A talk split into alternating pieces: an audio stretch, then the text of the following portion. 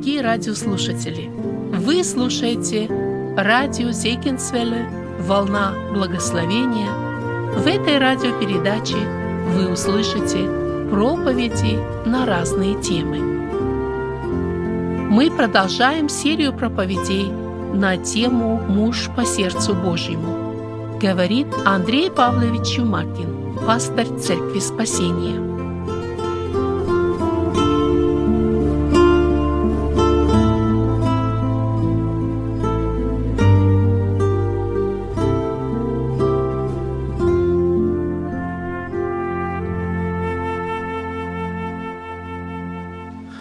Продолжая изучать жизнь великого царя Израиля, царя Давида, мы подошли с вами ко второй книге царств. И э, если вы замечали, что история, которая заканчивается э, в первой книге царств, вот так очень плавно продолжается во второй книге царств.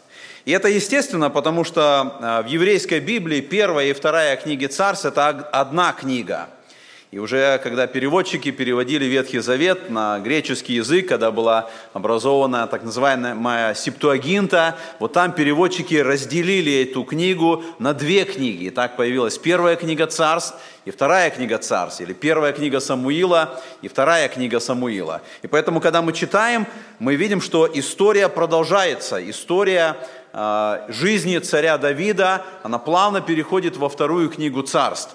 И авторы этой книги, они продолжают описывать то, что было. А, по-разному богословы говорят, кто же написал эти книги. Считается, что первую и вторую книги царств написали три автора. Самуил, пророк Нафан и пророк Гад. И поэтому, скорее всего, после смерти Самуила, который записал вот первую часть, уже те пророки, которые были в это же время, пророк Нафан и пророк Гад, они продолжали описание жизни царя Давида. Итак, мы читаем э, первая книга Паралипоменон, 29 глава, 29 стих так и говорит, что все деяния Давида, первые и последние, они записаны в записях пророка Самуила, пророка Нафана и пророка Гада. Итак, мы продолжаем с вами э, смотреть на жизнь царя Давида и смотреть на его уроки. И вот э, первая глава второй книги Царств, она описывает особое событие. И когда мы смотрим, какой урок мы можем взять отсюда, из жизни Давида, э, мы можем назвать этот урок вот такими словами «побеждай себя самого». Наверняка э, это самый трудный момент вот жизни каждого из нас – победить самого себя – у каждого из нас есть те проблемы, духовные ситуации, в которых нам нужна победа. Нам нужно победить самого себя. Если бы я задал вопрос вот уже из тех э, глав, из э, первой книги Царств, которые мы рассматривали, я бы спросил, какая в жизни Давида была самая большая, самая знаменательная победа? Я соглашусь с тем, что именно та победа, которая записана в этой главе – мы можем думать о той победе, которую он держал над Голиафом, мы можем думать о победах, которые он одержал над армией амаликитян, которые мы рассматривали. Мы можем вспомнить события, когда он вновь захватил Иерусалим. Это были великие победы, которые одерживал Давид. Но вот эта победа, которая записана здесь, в этой главе, это победа над самим собой. Давид одержал эту победу. Это была великая победа которую ему нужно было одержать. И поэтому, когда мы смотрим на то, что происходило с Давидом, нам очень важно брать эти уроки для себя. Потому что каждому из нас, как я сказал, важно одержать эту победу над самим собой. То, что описано здесь, мы будем читать вот это повествование, оно напоминает один, одно событие, которое было во время Второй мировой войны.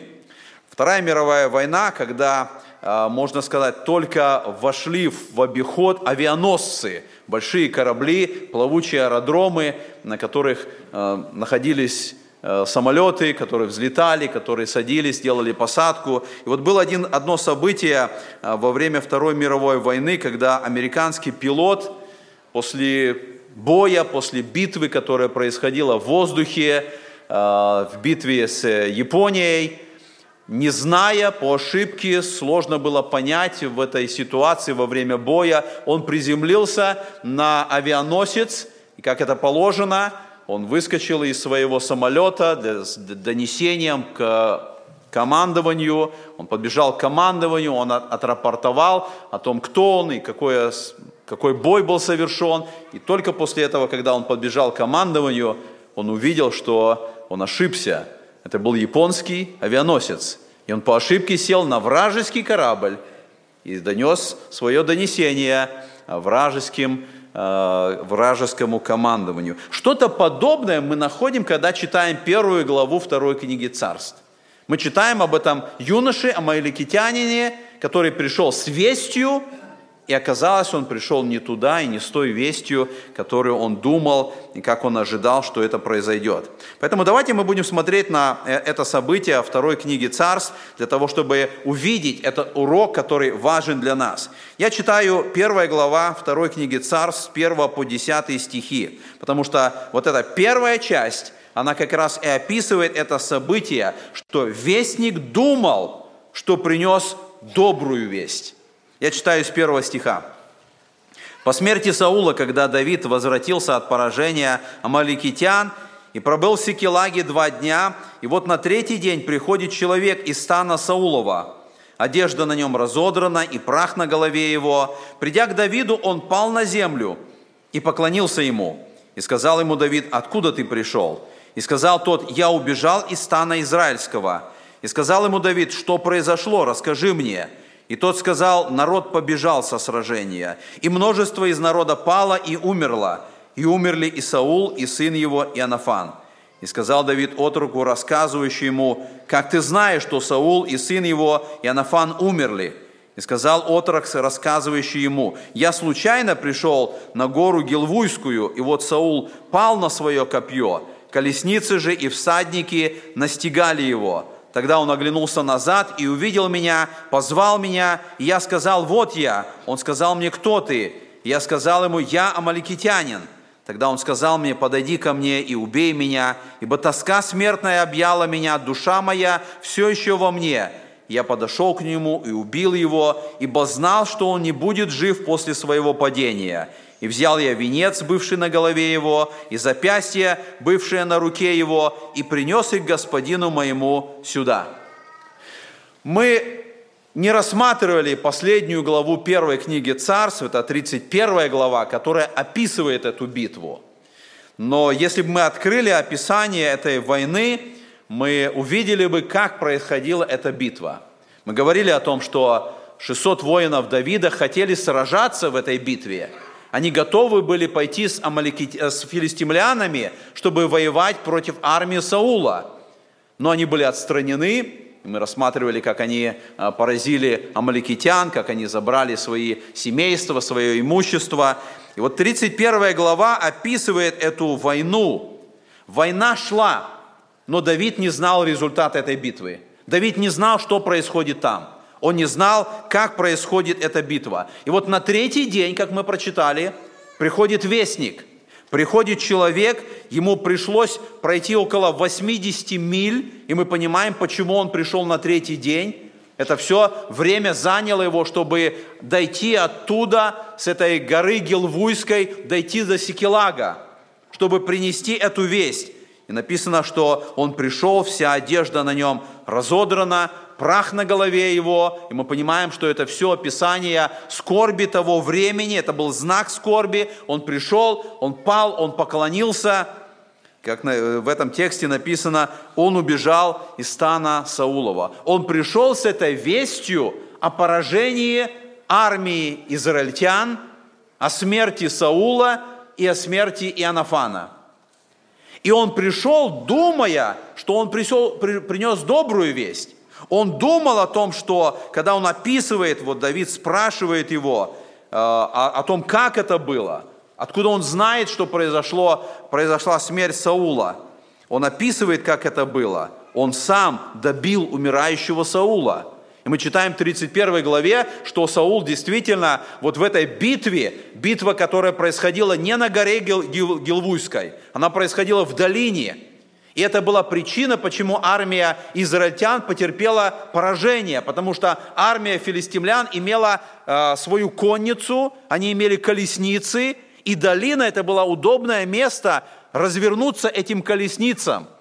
И армия Израиля не имела этих колесниц. Именно поэтому они потерпели поражение. И когда Саул и Анафан увидели это поражение, увидели, что народ бежит, они стали спасаться на эту гору Гелвуйскую. И когда они поднялись на гору, там их настигли лучники, стрелки из луков. Саул был изранен, смертельно изранен, он пал на это копье. Но тем не менее, как мы видим, что он не умер от этого, видимо, истекая кровью, он просит вот этого амаликитянина, чтобы он убил его. И этот юноша, он выполняет эту просьбу, и как он сам рассказывает, что он убил. Оруженосец, который был рядом, он не хотел этого сделать, он отказался убить царя. Но вот этот амаликитянин, он наносит это поражение Саулу. Здесь интересный момент, который мы можем вспомнить. Бог дал повеление Саулу уничтожить амаликитян. И вы помните этот момент, когда Саул не до конца выполнил это повеление – Бог сказал уничтожить полностью их, и Саул не до конца выполнил. И вот наступает момент, когда именно амаликитянин убивает самого Саула. И делает это, вот как мы прочитали с вами это описание. Нам неизвестно, что именно делал этот амаликитянин в этой битве. Мы не знаем, откуда он взялся. Как он сам говорит, я случайно пришел на гору Гилвуйскую – Скорее всего, это не было так. Скорее всего, это не было случайно. Он вдруг оказался там, где шла война между филистимлянами и израильтянами. Скорее всего, он пришел туда не для того, чтобы воевать, но для того, чтобы после окончания битвы, когда евреи и израильтяне будут поражены, чтобы грабить, иметь какое-то имущество до того, когда филистимляне придут и возьмут все к себе. И поэтому мы видим, что когда Саул узнал, что это амаликитянин, он задает ему этот вопрос, кто ты? Думая, что это филистимлянин, думая, что это один из врагов, но когда он узнает, что это амаликитянин, он просит его, чтобы он убил, и мы видим, что он совершает это. И несмотря на то, что Саул все равно бы умер, и он так это говорит – Несмотря на вот эти раны, которые были у Саула от стрел, несмотря на то, что он сам пал на свое копье, несмотря на то, что все равно э, конец Саула как бы был уже очевиден, но тем не менее вина этого маликитянина остается. Именно он убил Саула, именно он совершает это. И вот мы видим, что этот вестник приходит как бы с доброй вестью – он думает, что принеся эту весть Давиду, он обрадует его, потому что Саул это враг. И Саул постоянно преследовал Давида, и Давид скрывался. И он думает, что вот теперь, когда он принесет эту весть о том, что армия Израиля поражена, и Саул убит, и Анафан убит, и теперь открытый путь для Давида на царство, нету царя старого – Теперь Давид имеет полное право, нету того, кто его преследует, он может стать царем. И вот этот амаликитянин думает, что принеся эту весть, он не только принесет добрую весть, он получит награду за это, что Давид как-то должен вознаградить его. Он три дня шел для того, чтобы принести эту весть. Он думает, что это будет добрая весть, но на самом деле вышло совершенно по-другому. И мы видим, что для Давида это была трагическая весть. Давайте прочитаем дальше с 11 стиха и до 16. С 11 стиха до 16. «Тогда схватил Давид одежды свои и разодрал их, также и все люди, бывшие с ним, и рыдали и плакали, и постились до вечера о Сауле и о сыне его и о Нафании, и о народе Господнем, и о доме Израилевом, что пали они от меча. И сказал Давид отруку, рассказывавшему ему, «Откуда ты?» И сказал он, «Я сын пришельца Амаликитянина». Тогда Давид сказал ему, «Как не побоялся ты поднять руку, чтобы убить помазанника Господня?» И призвал Давид одного из отроков и сказал ему, «Подойди, убей его». И тот убил его, и он умер. И сказал к нему Давид, «Кровь твоя на голове твоей, ибо твои уста свидетельствовали на тебя, когда ты говорил, я убил помазанника Господня».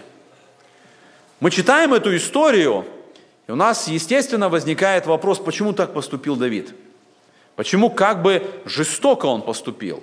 Вот этому человеку, который принес эту весть, он поражает его, он отдает этот приказ, чтобы он был убит. Но для нас важно увидеть всю эту главу, потому что в этой главе первая часть, которую мы прочитали, она описывает отношение этого амаликитянина к Саулу. И мы видим, каково было отношение. Вторая половина этой главы, она описывает отношение Давида к Саулу. И мы видим, каково на самом деле отношение было Давида к Саулу. И когда мы понимаем отношение Амаликитянина к Саулу и отношение Давида к Саулу, тогда мы понимаем отношение Давида к Амаликитянину.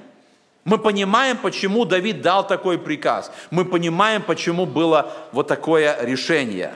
И то, что мы прочитали с 11 по 16 стих, это был очень важный момент в жизни Давида.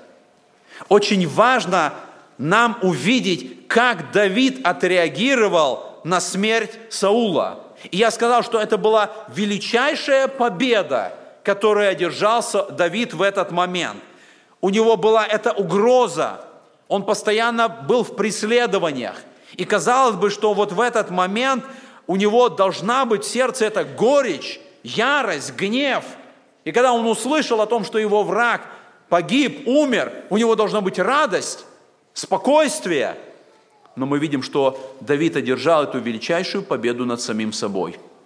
И когда мы прочитали, что когда он услышал о смерти Саула, написано, он разодрал одежды свои, он начал плакать, рыдать, поститься. И когда он постился, он молился. Решение, которое принимает Давид в этой ситуации, это не какое-то спонтанное решение – это не просто ярость, которая закипела в нем. Вообще, когда мы читаем эту главу, мы видим, как аккуратно и спокойно Давид решает вопрос. Это урок для каждого из нас. Мы видим, что когда пришел этот человек, Давид спрашивает его, кто ты? Он очень щепетильно, очень подробно узнает всю информацию – и когда он узнал о том, что э, Саул и Анафан умерли, он задает уточняющий вопрос, откуда ты знаешь это, как это было? И когда он узнает о том, что сообщил ему этот амаликитянин, у него нет спонтанного решения. Посмотрите, мы прочитали, что они плакали, рыдали, постились, а это значит молились до вечера. У Давида было все это время когда, узнав то, что было, тщательно разведав, что было, он молится Богу, он постится пред Богом, чтобы Господь дал ему ответ, как поступить в этой ситуации, какое правильное решение должно быть. И поэтому то решение, которое он принимает, это верное решение. Наверняка он получил его от Господа. Поэтому это была величайшая победа Давида над самим собою, над своей горечью, это величайшая победа, которую Господь ожидает, чтобы была в жизни каждого из нас. Каждому из нас очень важно одержать эту величайшую победу над самим собой. Не над теми врагами, которые вокруг нас, над самим собой. Не над врагами, которые доставляют нам неприятности, проблемы. Может быть, это муж, может быть, это жена, дети, члены церкви, на работе кто-то. Нам важно одержать победу внутри себя – Потому что есть много причин вокруг нас, которые возбуждают в нашем сердце горечь, обиду, может быть ярость, может быть злость. И это внутри нас поднимается, и нам важно одержать эту победу внутри себя. Это величайшая победа, которая ожидает от нас Господь. И поэтому, если амаликитянин думал, что он принес добрые вести, то для Давида это была трагическая весть. Его люди, он сам начинает плакать, начинает рыдать. И мы помним, что было время, когда люди Давида, они желали смерти Саулу. Они говорили Давиду, вот этот момент, вот Бог предает Саула в руки твои. Они хотели смерти, но мы знаем, что ни Давид, ни его воины они не воспользовались теми моментами, чтобы убить Саула. И вот теперь, когда они узнали о том, что Саул действительно мертв, мы видим, они все рыдают. Они рыдают о Сауле, они рыдают об Иоаннафании. И то, что Саула убил этот амаликитянин, Это было великое зло в глазах Давида. Мы читаем с вами, что в 13 стихе, посмотрите, Давид второй раз задает этот вопрос «Откуда ты?». После первого вопроса, который он уже задал ему, он уже спрашивал ему, юноша ответил, что «я из стана израильского». Но потом из этого рассказа Давид вдруг слышит, что он амаликитянин. Именно поэтому он задает вот этот второй уточняющий вопрос «Откуда ты?» Как ты, амаликитянин, оказался там, вот на этом поле битвы? И когда он задает ему этот второй вопрос, он отвечает «Я сын пришельца амаликитянина». Мы видим, что Давид принимает это решение, он отдает приказ, чтобы этого амаликитянина убили. И я сказал, что несмотря на то, что Саул, скорее всего, бы умер от этих ран, это было зло, это было преступление. И Давид принимает это решение, потому что амаликитянин убил помазанника Господня. Именно поэтому Давид и спрашивает, как ты посмел убить помазанника Господня? И, наконец, окончание этой главы, давайте мы прочитаем 17 стиха, потому что в окончании этой главы мы видим отношение Давида к Саулу. Мы видим реальную победу, которую он одержал внутри себя. Потому что то, как отзывается Давид о Сауле, показывает эту победу показывает, что происходило в его сердце. Я читаю 17 стиха и до конца этой главы, до 27 стиха. И оплакал Давид Саула и сына его Иоаннафана сею плачевную песнью. И повелел научить сынов Иудиных луку, как написано в книге праведного, и сказал, «Краса твоя, о Израиль, поражена на высотах твоих, как пали сильные, не рассказывайте в Гефе, не возвещайте на улицах Аскалона, чтобы не радовались дочери филистимлян, чтобы не торжествовали дочери необрезанных, горы гелвуйские, да не сойдет ни роса, ни дождь на вас, и да не будет на вас полей с плодами, ибо там повержен щит сильных. Щит, Саула, как бы не был он помазан елеем, без крови раненых, без стука сильных, лук Иоаннафана не возвращался назад, и меч Саула не возвращался даром. Саул и Иоаннафан, любезные и согласные в жизни своей, не разлучились и в смерти своей. Быстрее орлов, сильнее львов они были – дочери израильские, плачьте о Сауле, который одевал вас в багряницу с украшениями и доставлял на одежды ваши золотые уборы, как пали сильные на брани. Сражен Иоаннафан на высотах твоих. Скорблю о тебе, брат мой Иоаннафан, ты был очень дорог для меня. Любовь твоя была для меня превыше любви женской. Как пали сильные, погибло оружие бранное». По-разному э, приходится проповедникам проповедовать на похоронах. Бывают ситуации, когда на похоронах произносится ложь о человеке, который умер. По разным причинам. Иногда человек, который явно жил греховной жизнью, отправляется на небо, Царствие Божие. И это неверно, это неправильно. И вот читая эту главу, я пытался представить, о чем бы я проповедовал на похоронах Саула. Как правильно проповедовать на похоронах такого человека. Что нужно сказать о нем, что не сказать. И мы читаем, что вот этот текст, который мы прочитали, это не столько проповедь Давида, здесь так написано, это плачевная песнь Давида о Сауле. Давиду нужно было какое-то время для того, чтобы составить эту песнь. Он думал о том, что нужно сказать о Сауле, какие слова, какие, какие моменты нужно включить вот в эту песнь. Он хотел, чтобы об этом не забыли, чтобы это не только он и его 600 воинов выучили эту песнь, знали об этом. Он хотел, чтобы последующие поколения израильтян, они помнили об этом, они выучили эту песнь. И он очень аккуратно подбирает, что нужно, чтобы поколения помнили о Сауле, как верно и как правильно выразить это и передать это народу израильскому. Современное поколение, в котором мы, жила, мы живем, не желает слышать какие-то негативные события, какие-то моменты, которые затрагивают наше сердце. Люди сегодня привыкли к комфорту, особенно здесь, в Америке. Всегда какое-то, когда какая-то трагедия, когда боль какого-то человека или какой-то семьи, люди очень часто отворачиваются от этого. Это меня не касается, это, это не затрагивает меня. Но мы знаем, что Екклесиас говорит, что лучше ходить в дом плача об умершем, нежели в дом пира.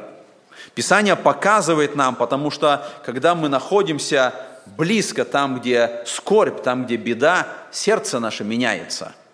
Потому что события беды, скорби, трагедии побуждает нас очень важному моменту, к молитве к Богу.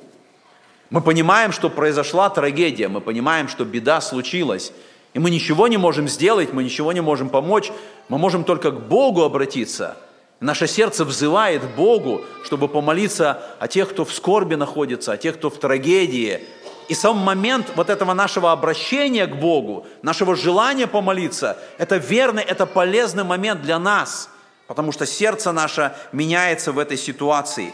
И мы видим, что Давид хотел, чтобы будущие поколения помнили о том, что произошло там, на горе Гелвуйской, чтобы они помнили о том, что произошло, когда была эта битва между израильтянами и филистимлянами – и мы смотрим вот на эту песнь, что именно он написал. Как он говорит о Сауле в этой песне. Мы читаем в 18 стихе написано, что это плачевная песня, или, или как написано, песня Лука. Лук, в 22 стихе написано, что без стука сильных Лук и Анафана не возвращался. И вы помните тот момент, когда Иоаннафан и Давид заключают завет между, э, с, между собою. И Анафан снимает с себя все свое вооружение. И как утверждение этого завета, утверждение верности, он отдает это Давиду, в том числе и свой лук. Он отдал это Давиду, чтобы показать, что он останется верным в этом завете. Он останется верным, несмотря ни на что. И поэтому лук Иоаннафана – это был символ отваги, символ мужества. Он одерживал победу, но в тот момент, когда Иоаннафан снял с себя все вооружение, в том числе и лук, и положил туда, к ногам Давида, это было показание на то, что Иоаннафан смиряется перед Богом – перед Богом, который избрал именно Давида стать царем. Не его Иоаннафана как наследника, но Давида избрал Бог. Иоаннафан снимает все это вооружение, он ложит ногам Давида, признавая власть Бога, признавая, что Бог имеет право. Если Бог избрал Давида, Иоаннафан смиряется, он принимает и он подчиняется Господу. И поэтому мы видим, что когда Давид пишет вот эту песнь, он особые слова подбирает, он особым образом говорит о Иоаннафане, но что для нас особо важно, он особым образом говорит о Сауле. И мы нигде не видим в этой песне чего-то отрицательного о Сауле. Это плачевная песня, это искренние чувства Давида, это не что-то лицемерное, это не то, что он написал, чтобы о нем хорошо подумали. Он искренне выражает то, что он чувствует о Сауле – и когда мы читаем вот в 20 стихе, когда он говорит эти слова, мы прочитали в этой песне, посмотрите, он выражает эти слова, не рассказывайте в Гефе, мы знаем, Геф это, это э, город, э, там, где жили филистимляне, там, откуда был э, сам пораженный им Голиаф. Он говорит, не возвещайте на улицах Аскелона, Аскелон это была столица филистимлян. Он говорит, чтобы не радовались дочери филистимлян – был момент, когда он поразил Голиафа, и женщины пели эти песни. Саул поразил тысячи, а Давид десятки тысяч. Он помнит этот момент, когда женщины, дочери израильтян, они пели эту песню, и теперь он взывает, он говорит, не возвещайте об этом, чтобы дочери филистимлян не радовались и не пели эти песни. Мы читаем в 22 стихе, он говорит о Иоаннафане и о Сауле. Он говорит, что без крови раненых, без стука сильных, лук Иоаннафана не возвращался назад, меч Саула не возвращался даром. Он воспевает их как героев, которые действительно были смелыми в брани, которые побеждали, которые защищали свой народ. И он отмечает это. 23 стих, это считается это центр этого гимна. В еврейской поэзии всегда считал центр песни – это самая главная мысль. Если мы прочитали эти строчки в еврейском, вот в этой песне э, на иврите, вот этот 23 стих – это самая кульминация, это самый центр этой песни. И в 23 стихе Давид говорит, «Саул и Анафан, любезные и согласные в жизни, они своей не разлучились и в смерти своей. Быстрее орлов, сильнее львов они были. Это самое главное, что он хочет показать. Они герои. О них нужно помнить, их нужно почитать. Они делали то, что Бог им говорил – мы читаем в 24 стихе, он говорит, дочи израильские, плачьте о Сауле, который одевал вас в багряницу с украшениями и доставлял на одежды ваши золотые уборы. В этом тексте он отмечает, что Саул, несмотря на то, что было в его жизни, он заботился о своей стране. Он привел к процветанию своей страны, процветанию своего народа. И поэтому он говорит здесь, что Саул одевал вас в багряницу, украшения, золотые уборы – Царство Саула, оно процветало, потому что у него были вот эти моменты, когда он завоевывал.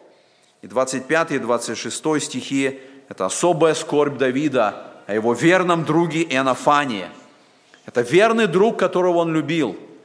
Извращенные умы современности, они видят в 26 стихе какое-то указание на греховные гомосексуальные отношения. И сегодня некоторые либеральные богословы отмечают эти слова – которые Давид сказал, «Любовь твоя для меня была превыше любви женской». Но мы можем сказать, что это внесение извращенного ума в это толкование, потому что здесь в этом тексте Давид говорит прямо, и мы читаем, 26 стих начинается словами «Скорблю о тебе, брат мой Иоаннафан». Он показывает, что это братская любовь.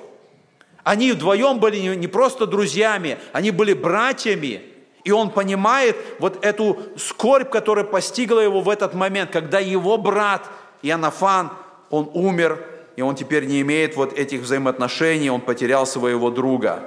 Мы знаем, что в жизни Давида не было все так гладко с его женами. Были разные моменты с женами, но вот друг его, он всегда был верен ему. И теперь он скорбит, он скорбит, когда он знает, что он потерял своего верного друга. И как я сказал, что в этой плачевной песни Давид ни одного слова отрицательного не говорит о Сауле. Он не вспоминает того, что Саул много сделал ему зла. Он не вспоминает, что Саул его преследовал, что Саул хотел его убить. Он не призывает на Саула суд Божий. Он говорит только о том добром, что было в Сауле. И когда мы смотрим на это, мы видим, что он начинает песнь о Сауле, потом заканчивает песнь об Энафании. И когда он пишет эту песнь, мы думаем, может быть, он что-то лицемерно здесь делает. Может быть, он как-то неискренне, может быть, он как-то э, покрывает эти грехи Саула. Он не покрывает грехи. И мы знаем, что каждый раз, когда Саул согрешал, Давид приходил и прямо ему, в лицо ему говорил о его грехах. И это правильный подход. Когда грешник грешит, Писание призывает нас прийти и прямо грешника обличить его грехах. Но в этой ситуации Давид был полностью искренним – более того, когда мы смотрим вот на то, что э, описывает здесь Давид, он не сказал никакого обмана. Все, что сказал Давид о Сауле, была правда. Единственное, что это не была вся правда. Он не описал, не перечислил все, что сделал Саул.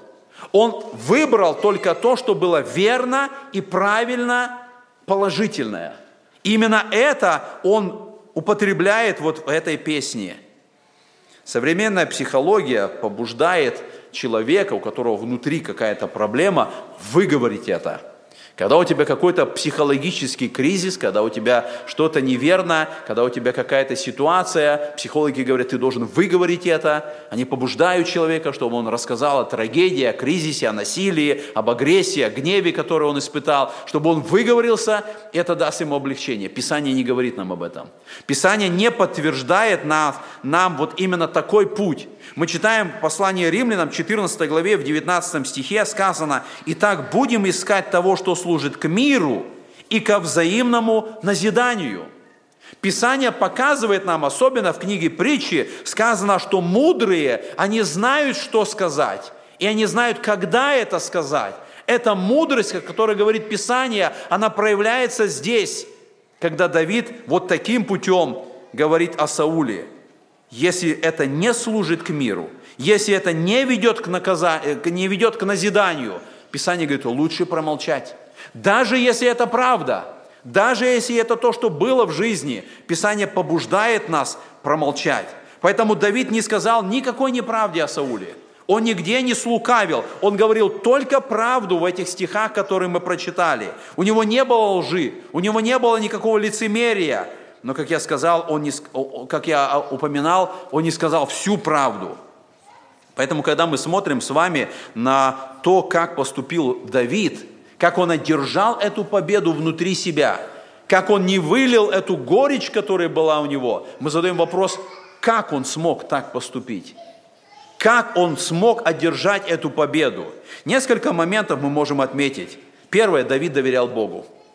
Он доверял Богу всегда, когда были преследования, когда он страдал. Он знал, что Бог все контролирует. Он знал, что если Бог позволил Саулу причинять какое-то зло, преследовать Давида, он знал, что нужно доверять Богу. И мы точно видим, когда смотрим на первую книгу Царств, что через все эти действия, злобные действия Саула, Бог готовил Давида.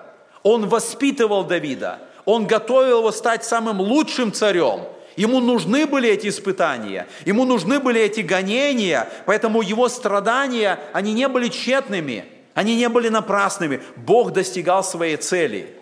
И Давид доверял Богу, и это давало ему способность одержать эту победу. Второй момент, который мы видим, скорее всего, что в этой ситуации Давид уже простил Саула. Он простил все, что Саул сделал ему до этого момента. У него уже не было этой горечи, у него не было огорчения, потому что прощение означает, что когда вы, начинаете, когда вы прощаете человека, вы начинаете хорошо о нем думать, лучшим образом думать. И когда Давид описывает вот в этой песне Саула, мы видим это состояние его сердца. У него уже нету этой обиды. Скорее всего, у него уже было прощение в этот момент. Третий момент. Мы видим, что э, Давид думал о Сауле лучше, чем мы с вами. Потому что когда я читаю все, что сделал Саул в этой ситуации, Саул не очень мне нравится, я не знаю, как вам. Мы видим, как поступал Саул. У нас какое-то негативное мнение о нем складывается. Но Давида, для Давида было главное, это помазанник Господен.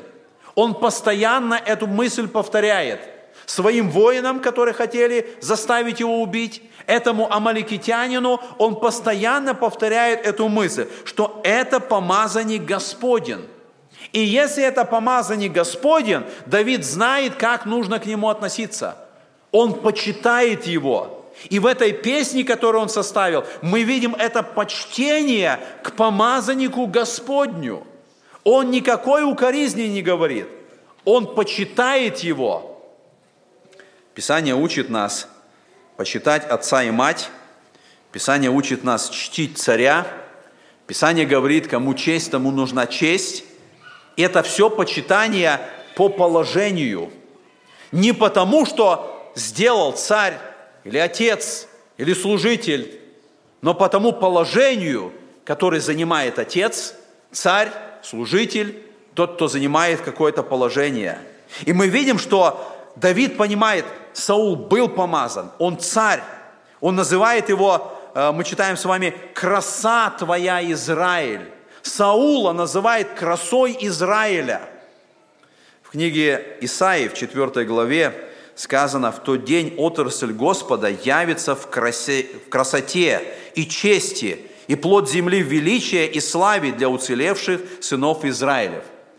Исаия называет красотой Израиля Мессию, который однажды придет, Иисуса Христа.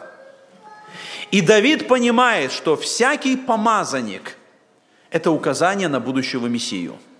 И хотя во времена Саула и Давида еще не было так явно открыта эта истина о Мессии, который придет, но Давид понимает, это помазанник Господен. Он смотрит на его положение, и он смотрит в будущее – это так, как мы должны, оказывая почесть тому, кто занимает должное положение, мы смотрим в будущее на Господа, который однажды придет, который дал право, который дал положение тому, кто находится, отцу, правителю, священнику, служителю.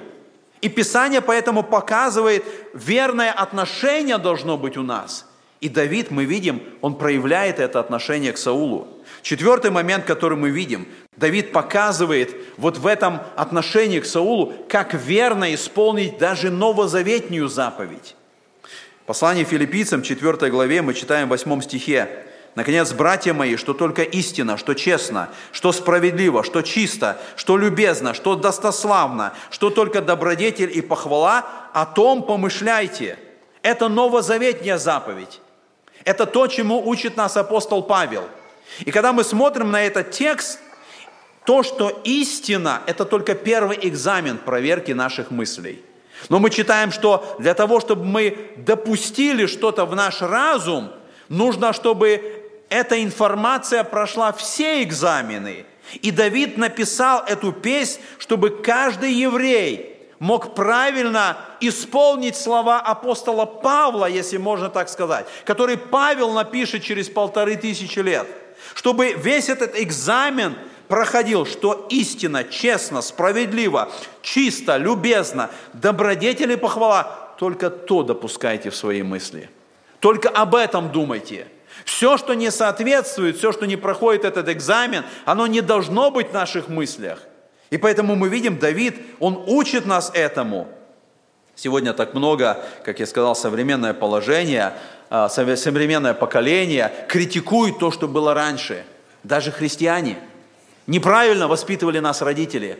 Неправильно они делали то или другое. Неправильно а, они общались с нами. Неправильно они не учили нас тому или другому. Неправильно служители делали что-то в прошлом. Сегодня много критики. Давид поступает по-другому. Он почитает Саула он говорит верные слова, он просеивает то, что он хотел сказать. Через это сито истины, правды, любезности, справедливости, добродетели и похвалы. И в этом он дает нам пример.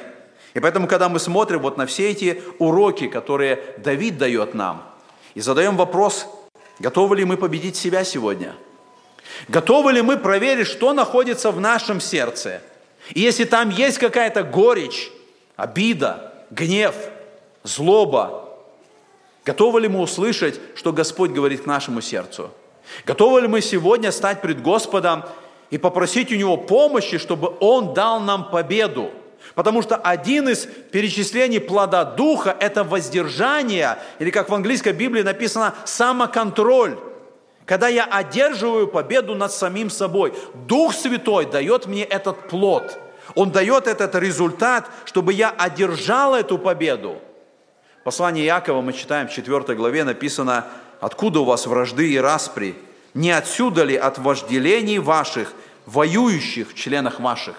Писание говорит, в наших членах, в нашей плоти идет война. Эти вожделения, они воюют в нас, и нам нужна победа. Нам нужно одержать победу над самим собою, над своей плотью. Это величайшая война, которая идет не на поле сражения, не там на горе Гилвуйской, не там на полях амаликитян или филистимлян. Эта победа была одержана в сердце Давида. Он одержал эту победу. Эта победа сегодня идет в сердце каждого из нас. И мы должны одержать эту победу. Дух Святой, который в сердце нашем, Он желает дать нам эту победу. Он желает, чтобы мы одержали эту победу. Поэтому это была величайшая победа Давида над самим собой – это должна быть победа у каждого из нас. Апостол Павел пишет такие слова в 7 главе послания римлянам. Он говорит, «Ибо не понимаю, что делаю, потому что не то делаю, что хочу, а что ненавижу, то делаю. Если же делаю то, чего не хочу, то соглашаюсь с законом, что он добр, а потому уже не я делаю, но живущий во мне грех. Ибо знаю, что не живет во мне, то есть в плоти моей добрая, потому что желание добра есть во мне, но чтобы сделать онное, того не нахожу. Многие христиане могут согласиться с Павлом. У нас есть желание добра. Мы понимаем, что, что это что верно, что неверно. Но чтобы в нужный момент одержать эту победу, Павел говорит, я этого не нахожу, как и многие из нас. Он говорит, если же делаю то, чего не хочу, уже не я делаю, но живущий во мне грех – Итак, я нахожу закон, что когда хочу делать доброе, прилежит мне злое, ибо по внутреннему человеку нахожу удовольствие в законе Божием, но в членах моих вижу иной закон, противоборствующий закону ума моего и делающий меня пленником закона греховного, находящегося в членах моих. Апостол Павел говорит, я хочу делать доброе, я хочу быть добрым, я хочу быть христианином, я хочу быть святым, но борьба идет, и в большинстве случаев я делаю то, чего я не хочу. И в конце этой главы он восклицает этими словами, «Бедный я человек, кто избавит меня от всего тела смерти? Благодарю Бога моего, Иисусом Христом, Господом нашим. Итак, тот же самый я умом моим служу закону Божию, а плотью закону греха. Это победа в Иисусе Христе. Павел описывает ситуацию каждого из нас, и он говорит, чтобы одержать победу над самим собой, нам нужна только помощь Иисуса Христа. Только Христом мы одержим эту величайшую победу – и да поможет нам Господь, смотря на этот пример Давида, этой величайшей победы, которую он одержал, идти тем же путем, быть этими победителями, уповая на Господа нашего. Да поможет нам Господь в этом. Аминь.